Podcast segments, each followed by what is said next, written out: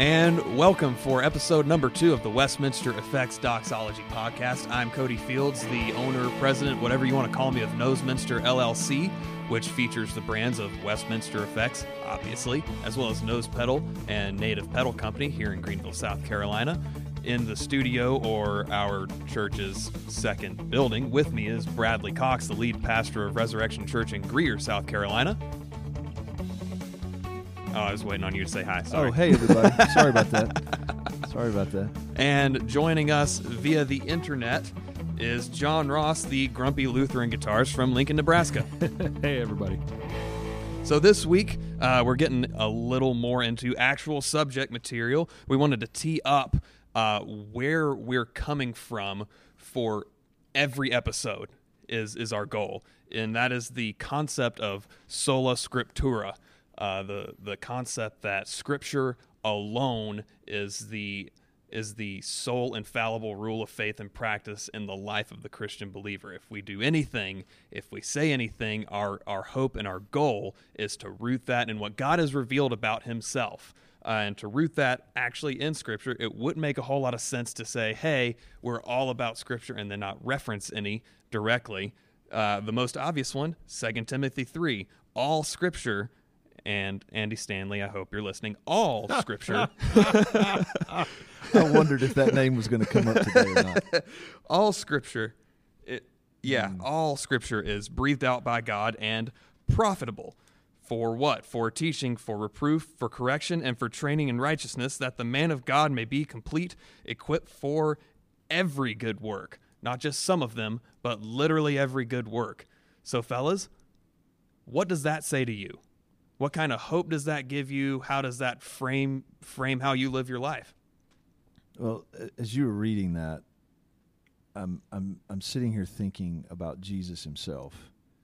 Um, that the man of God would be equipped for every good work, and um, we know from the incarnation that Christ fully took on humanity without compromising his deity, and it's just always fascinated me how everything that Jesus did was rooted in and flowing from Scripture. Uh, everything from, you know, his temptation in the wilderness, uh, when, you know, at Jesus' baptism, he heard the Father say, You are my son. And then, as he is led by the Spirit in the wilderness, Satan's first temptation is, If you are the Son of God. And his response was, It is written, Man shall not live by bread alone. And then his darkest hour on the cross, he's quoting the Psalms, "My God, my God, why have you forsaken me?" And and and that that says that should say a lot to us.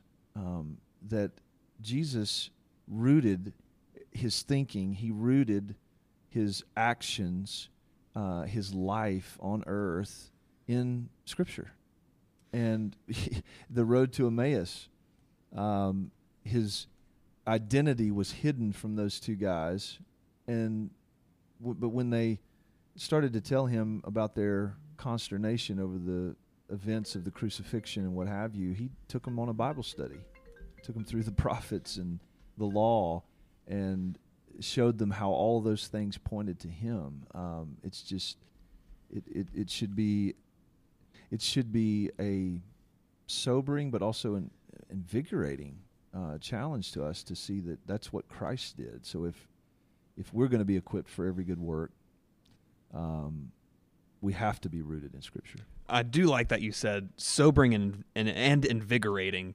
Uh, we know Jesus lived his life rooted in Scripture, but every time you referenced God speaking, minus the baptism, was was basically a deep dark time mm. in the life of Jesus. That's true. Temptation, being brutally murdered, or post resurrection, that was kind of a time of vast confusion and darkness for for the disciples. Mm-hmm. They didn't know what just happened. They're still trying mm-hmm. to process everything. Yeah. So it's, you know, we often run to scripture after something bad has happened instead of fueling ourselves in what God has mm. said for when those things inevitably come. Proactively. Because they will. Yeah proactively. Yeah. Even his conflicts with the Pharisees and religious leaders. Over and over again, he would ask them, Have you not read? Um, and I mean, I guess there there's a conversation there with you know folks who knew the scripture, but yet they weren't they they weren't seeing God the right way. They they might have processed the information, but they they're it wasn't overflowing into their life to seeing what God you know was was currently doing through Christ. But he would say to them all the time, "Have, have you not read? Have you not read? Have you not read?" Almost every question they raised, Mm-hmm. he responded that way.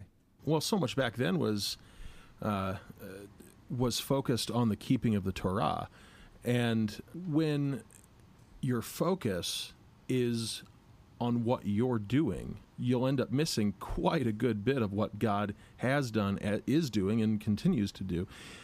Uh, you think about the uh, the old Sunday school song, uh, "The foolish man built his house upon the sand," right?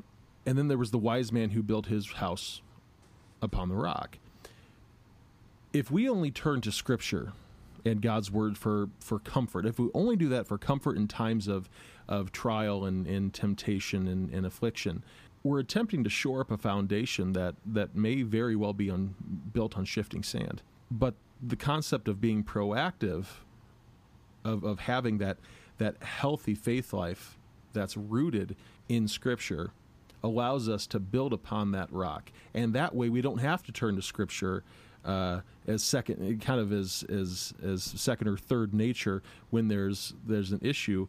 For we know that when something happens, we know why, and that's because so that God may be glorified through it.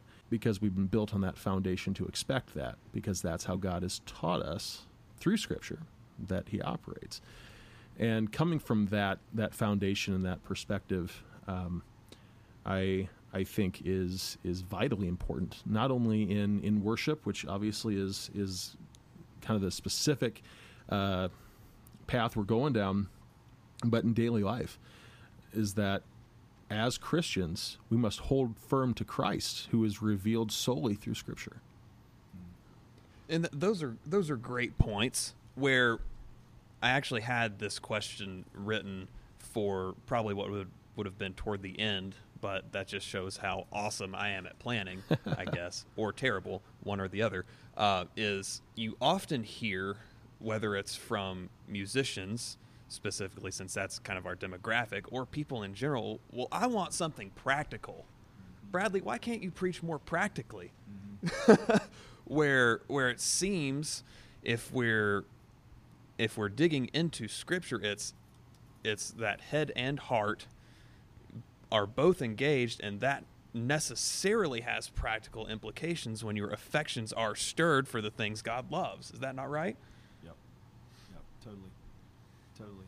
I, th- I think you know that desire for practicality. Um, a lot of times, and don't want to, you know, disparage people too much, but because I think sometimes people with, you know, good intentions just have the wrong ideas. I guess. And, Sure. Um, I, I do have compassion for that, um, but the Bible's, and it's been said, um, it's not about us.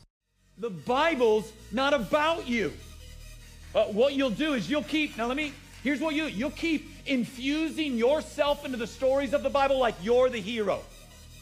And this happens all the time. All right, so I, I mean, I want to be straight. I love you enough to be straight. You're not David.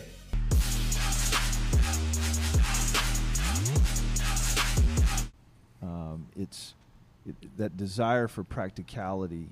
I think sometimes is fueled by I want God to fix my life in the way that I think it needs to be fixed, and I want Him to satisfy me with His provision rather than just satisfy me with Himself. Um, and it seeing God rightly and beholding His beauty and worth is practical Mm-hmm. because it changes the way I determine what is practical. It changes the it changes my desires and what I want. Um, you know, James comes along in James four and he says, "Why do quarrels and conflicts happen among you? Is it not your desires run amok?" Basically, that's what he says. You you you ask wrongly. You want wrongly, and so the transformation of my desires has a direct impact in every practical way um, every practical area of my life when I realize that that's ultimately what the Bible's about. Well, that's a wrap. There. Sorry. I was waiting on this door to close before I said anything. Um, Cody, I, I, I just want to know when we exchanged our knowing glance uh, a, a few moments ago, uh, pretty sure we were thinking of the same thing, yeah? I don't know. You tell me. A, a certain uh, fellow John Piper fanatic from uh, from the Dallas Fort Worth area. Um, yeah. Yeah, if you if you want to go back and post and just throw in the "You're not David" clip I might- for about I ten have seconds, I was thinking would about it too. That's why I kind of tried to acknowledge that it was. I, that's almost a cliche now because of that sermon's. It was fa- fantastic uh, the way he did that. But did you guys see the? I, this has popped up in my Facebook pe- feed, but this guy that is doing these kind of video logs or whatever about the greatest sermons of all time. Uh, and why Shelley's, they're yeah. so great. Yeah. Have you seen that, John? I have not. well, he he he does the Matt Chandler sermon. Like he'll he'll break them down and talk about why they're so amazing, uh, what made them so great, and that was one. It was pretty interesting. So, speaking of guys like Matt Chandler and You're Not David, and uh, guys like Tim Challies breaking down these these great sermons, a lot of these these sermons uh, were rooted in the fact that there was some kind of disagreement at the root of them. So, what do we do with with disagreements in in the worship world? A lot of times, and this isn't to uh, disparage anybody. It's it's well, we don't want to talk about that. We don't want to screw up our unity. Uh, all while not recognizing that you one have to be united around something. Like if if it's just this nebulous blob, that's not really unity. Uh, you know, a puddle of water, if it's if it's not contained by a pothole, is just going to spread out over the road and not going to amount to much. Um, same. And that was just an analogy I came up on the fly. So do with that what you will. Um, I like what the 1689 uh, London Baptist Confession says. It says the supreme judge for deciding all religious con- controversies and for evaluating all decrees of councils, opinions of ancient writers, human teachings, and individual interpretations. So, l- literally anything anybody ever has said about anything theological, and in whose judgment we are to rest is nothing but the Holy Scripture delivered by the Spirit. In this Scripture, our faith finds its final word. So, when when somebody comes up to either of you, I guess we can start with John because I think we started with Bradley last time. Um, if somebody comes to you and says, "Hey, I don't know about that," or maybe they're angrier than that, maybe they're saying you're dead wrong and you may or may not be going to hell for this. How do you address that? Other than you're a moron, shut up. Well, We're trying we're trying to be like Jesus. He only did that sometimes. well, as a confessional Lutheran, I don't actually have any firsthand experience for someone telling me I'm wrong. Um, Got him. Zing. I mean, this kind of gets into interpersonal dynamics uh, a little bit too, but understanding, first off, disagreements, especially things uh, concerning the church, whether it be uh, worship, doctrine, practice, so on and so forth, uh, really often come down to a discrepancy in understanding and foundation. Is where are you coming from uh, emotionally, uh, cognitively, historically that that this leads you to believe that whatever it is is is is wrong, heretical, damnable. I mean, go up degrees of magnitude there. And once we have an understanding of of where our foundations differ, well, then it's a, a conversation on on that rather than the issue at hand because uh, so often the issue at hand really isn't isn't a big deal it's why that's an issue in the first place whether it's an issue that i've taken with somebody uh, uh, which that i have done many times and often been put in my place uh, because i let my own desires uh, kind of navigate uh, my actions and and and my thoughts and my judgments. Um, whereas what we should be doing and what we're called to do is to focus on Christ, Him crucified and resurrected, and how that has been told to us. Because once we have that, everything else is kind of trivial. But approaching conflict and disagreements with an understanding. And, I, and, and Cody, I, I, think this is is really the foundation to some of these arguments we get in on on on the Facebook. Uh, with uh, with fellow worship musicians and, and worship leaders across uh, across the world on on different songs, which I'm sure we can all think of. I don't know if we want to jump into those right away, but we could.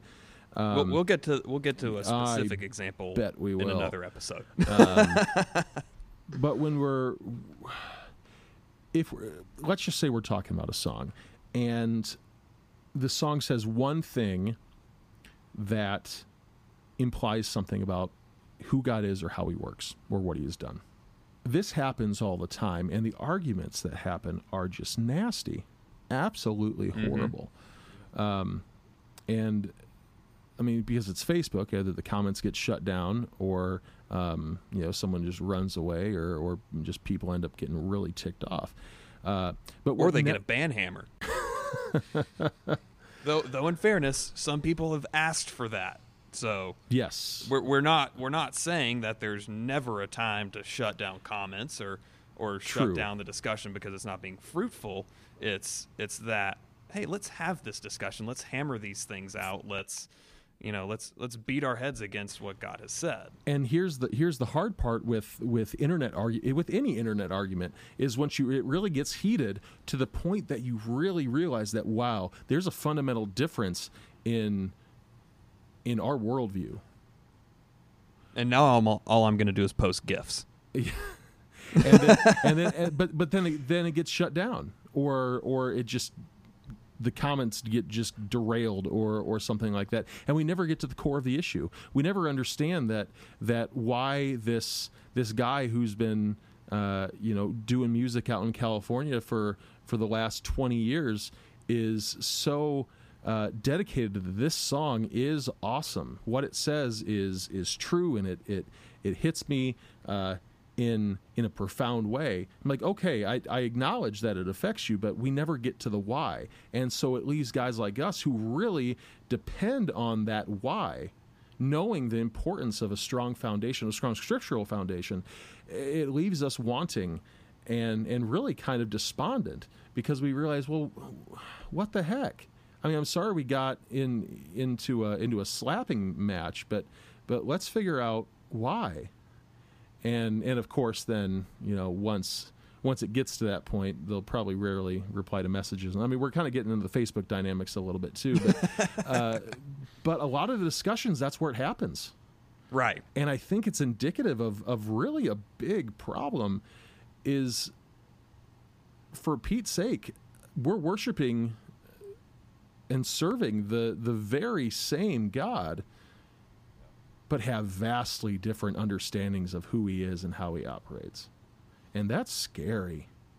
That is really scary. I mean, especially with I mean, Bradley, you you recently mentioned these. I think it might have been in the last episode. These these awesome songs coming out of Elevation in in, in Bethel, uh, Hillsong, uh, Vertical Church. I mean, just keep it going.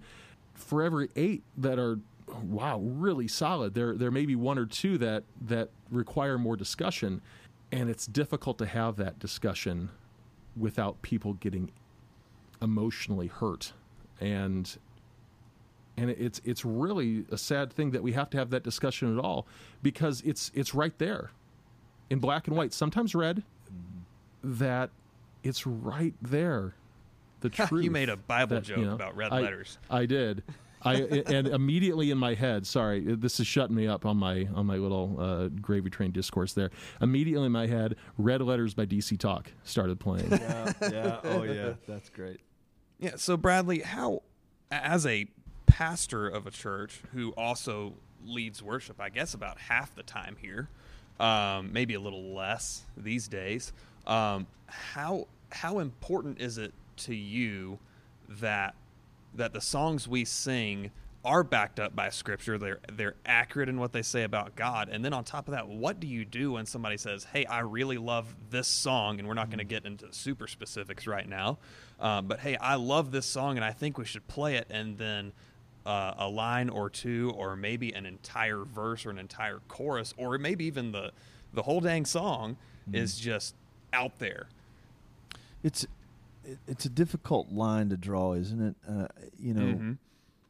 the conflict uh, that you guys have experienced, you know, in Facebook groups and what have you over this kind of thing. I, I wonder if it's not because we're there, there, we're just not accustomed to there being tension in worship, and I think there, uh, the the older I get, the more I think there should be tension. Um, and and let me explain what I mean by that. Um, the Bible is a ten.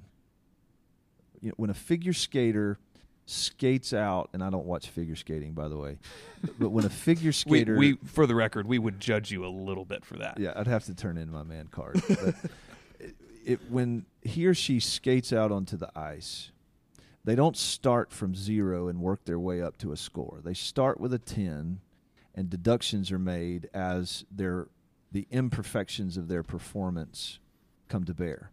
And the same is true with worship music and preaching. The Bible's a 10, and when I start to teach, deductions are made because I'm imperfect.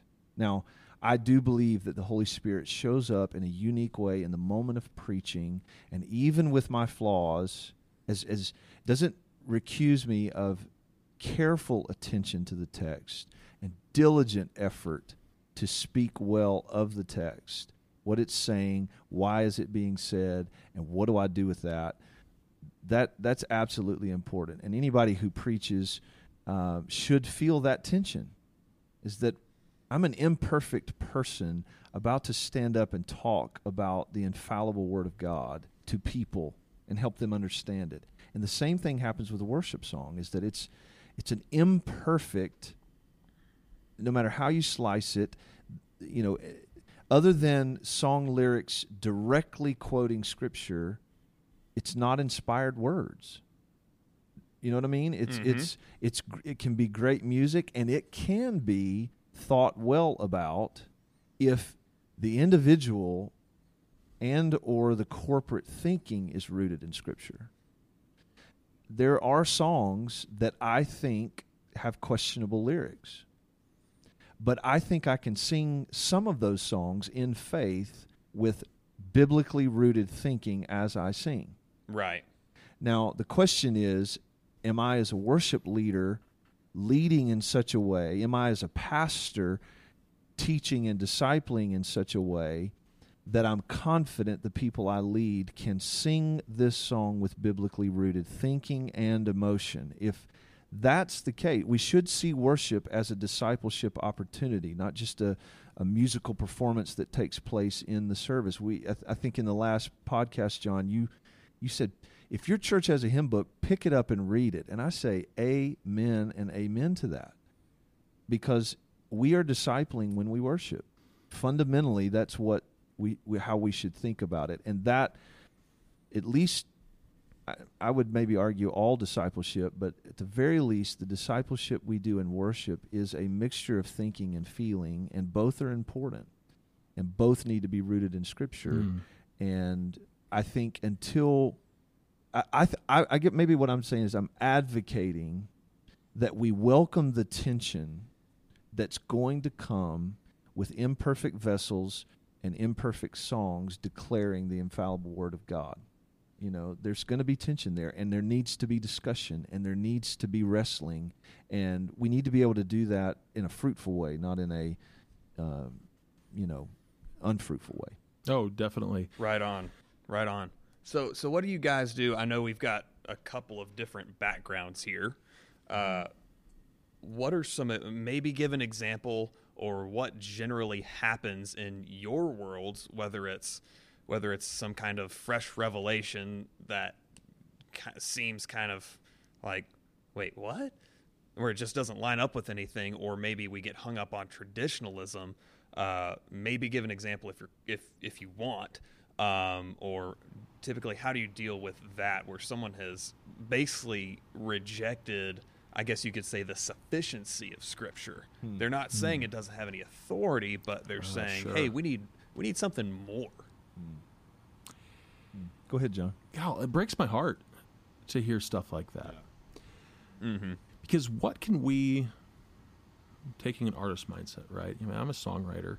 Um, I've I've written my own stuff. I've rearranged, you know, like the Venite from the Order of Matins, uh, and and you know stuff like that. So I've kind of gone gone back and forth. And one of the things that I struggle with is as an artist myself, what can I add? And so come eh, so having that perspective when someone else says, well the the language used in scripture just isn't just isn't hitting it home for me. You know, it's not pulling at my heartstrings. We got to use you know these few you know the, these certain words uh, that I don't know may or may or may not be uh, good. uh, so there's this concept um, that was really popular. Well, not popular. It, it was discussed heavily in the early church, and it's it's uh, two Latin phrases. Uh, one is a, a juxtaposition of the other: lex credendi, lex orandi, and lex orandi, lex credendi. It explores the perspective at which you approach uh, all things done in worship. Now, that's not just music, um, but it's most commonly applied there. Uh, also, creedal statements, prayers, etc. Uh, and that is do you come from a place of your belief influences your practice, or does your practice influence your belief? And I think a good many people would say, "Oh, my, my belief influences my practice." But here's the, here's the issue when we start uh, kind of going outside the box of biblical revelation and start saying, "Well, I think I could describe the prodigal son using a different word. I think I could do that." And so they do. And no matter but no matter how many times you explain it that oh this is this is really what I meant. If someone doesn't hear that explanation and, and Bradley kind of going back to what you were getting at is is being able to sing these songs from a healthy scripturally based uh, uh, standpoint uh, is is one thing. But what about the people who are hearing them on the radio or a visitor to one of our churches and then sings these songs without that foundation? They may hear a word or a phrase or some sort of allegory, um, none of which, by just by virtue of their own, is is bad. Uh, but they could hear it and apply it wrongfully. Uh, and and that in and of itself could shape their entire perspective on on how they on how they they view things. Um, Cody, you mentioned traditionalism, and I, I think there is a a, a spectrum here, and and one of those, and right in the middle of the of the spectrum is um, sola scriptura, biblical foundation. That's where it's at, right? This is our sole point of authority. We can go to one extreme of the spectrum and be like, well, I'm going to embellish it. I'm going to embellish it with uh, with words and phrases that that maybe means something uh, different now than they did then, or you know, meant something different then than it does now. The other side of the spectrum is to do absolutely none of that, and limit scripture to the point where you only reveal what's what type of scripture uh, or, or or what scriptural references or or practice that your formal worship pattern and faith pattern allows. And so, from one end, you have extreme flexibility that can hinder and harm the life of a Christian by introducing so much ambiguity. And then on the other side, you've got this structure that, in and of itself, is not bad. But if the structure is emphasized over the scripture, then we're teaching right in ritual and not teaching Christ. You know, um, just There as on the other, just as on the other extreme, we're teaching emotional engagement and and calling um, calling for a response when all the time between these two extremes is right in the middle. All the time there is Christ and the Spirit working through us to influence our responses because of the gospel and in the light of the gospel. I don't know. I'll edit a good chunk of that out, but I, and I know we're out of time, but um, it, it's why I said earlier. I think there is a line that needs to be drawn that we have to we have to have more conversation. We have to have ongoing conversation to be able to determine that line because it, it is a matter of discernment. Um, what you said is true, John. It's possible for me to sing a song with biblically rooted thinking alongside someone who doesn't have that um, that kind of rooted thinking and maybe get wrong ideas or have wrong feelings. But that's why you know worship is not or the singing portion of what we do when we gather is not an end unto itself. It's got to be coupled hmm. with conversation. It's got you know one of the things Cody has done here at our church is implementing the reading of scripture in the middle of our worship set in an effort to root people's thinking in scripture as we sing what we're about to sing. And we're about to start doing imprecatory psalms, right? Yes, absolutely. We're going to throw those in. Yeah. But I, th- I think you, I think we have to. There's work to be done. There's conversation to be Mhm. had, and I, and I think one of the things that I think we talked about before we started recording was just the, the thought, the epidemic of thoughtlessness in the modern worship culture. It, that I think we're, we're we're sort of accustomed to just looking for songs that sound great and feel great, without really thinking about what are these songs saying and how are we rooting that in scripture are we going to think and feel rightly when we sing this song and when we lead others to do it that's that's something we need to grow in Awesome. Well, I guess that'll about do it for this week. Uh, book recommendations pertaining to sola scriptura or things of that nature. What you got, Bradley? uh, well it feels a little weird if i'm honest to on the sola scriptura episode to recommend something the other than the bible. So i guess i would first say read the bible. Um, but it- a book that i think it provokes in me a desire to read scripture more one of the the many and and that's why i'm recommending this book is a book that's written by my good friend and mentor Brian Onken. It's called More Than His God Card, and it is about uh, the miracles of Jesus and how they are not merely episodes in Scripture where Jesus was flashing his God card, where he was only simply trying to let people know, "Hey, I'm." I'm the Son of God. No, there are things that he's teaching us about himself in the way he does these miracles. And so it's a book that I think provokes a desire to not come to the scripture with the, um, oh, well, I already know that. You know, the heading in my Bible says Jesus healed a leper, so that must be all I need to know. No, there, there are things to learn about Christ in the scripture in the way that he healed the leper and how he did that. And so it's a fantastic book, um, More Than His God Card by Brian Onken. You can find it on ChristianBook.com. It's a really great price. Uh, check it out. What you got, John? Well, for this week, I have got uh, a book written by, well, a group of people, right? Uh, edited by Paul Basden.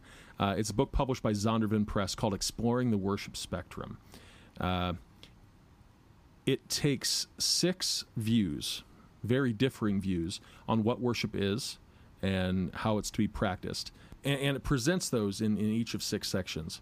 And in each section, uh, the other writers have the opportunity to respond to uh, the view, the point on the spectrum uh, that was that was just presented. So the six perspectives that are presented in this particular book are formal and liturgical, traditional, uh, which is uh, very uh, hymn-led, choir-led, uh, contemporary, charismatic, blended, and emerging.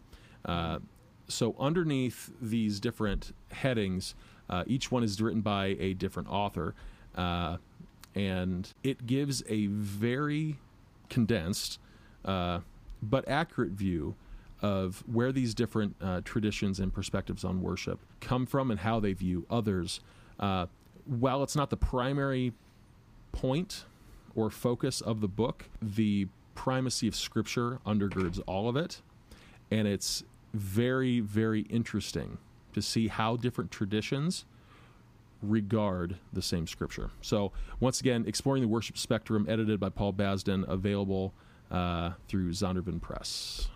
Very cool. And for the second straight week before I take a break with this guy, I will uh, once again recommend a John Piper book. I told you I am a fanboy. Uh, but this one is A Peculiar Glory, uh, which is about how Scripture authenticates itself and reveals God's glory accurately and truthfully. Uh, one one line that that just stuck with me. It's in the first couple of pages, really, uh, where Piper was talking about how he thought that he was holding on to this view that Scripture is authoritative and infallible and perfect. And then as he's gotten older, he realized that well, really, it was that view that was holding on to him. It wasn't. It wasn't him putting forth the effort. It. It's almost like grace alone over and over again or something like that, right? So, well, I guess that uh, wraps up this week's episode of the Westminster Effects Doxology podcast. Since I didn't shamelessly self promote last week, this week I will tell you to go to westminstereffects.com and buy all my stuff like John did. Uh, Bradley doesn't really have any use for it Hey, since he I don't have know I don't have all of it. not all of it. Brad, Bradley plays acoustic, so he doesn't know what to do with the pedal. I threw a Chick Delay on our acoustic board here at the church, and he's like, "Well, I, like guess it. it, though. sounds I like good." it. Yeah, I, like it. I used it Sunday without you here. Oh man, that's amazing. That's a that's a step forward. Uh, so you can get obviously the more proper theological themed effects side with Westminster, or mods and utility with Nose, or now budget boutique with Native. So WestminsterEffects.com. And as always, we will leave you with a track from a Westminster artist. This is Shazad Banji, all the way from Qatar. I don't even know her. Uh, with his track "Till We Meet Again," you can find that on SoundCloud. Have a good one, everybody.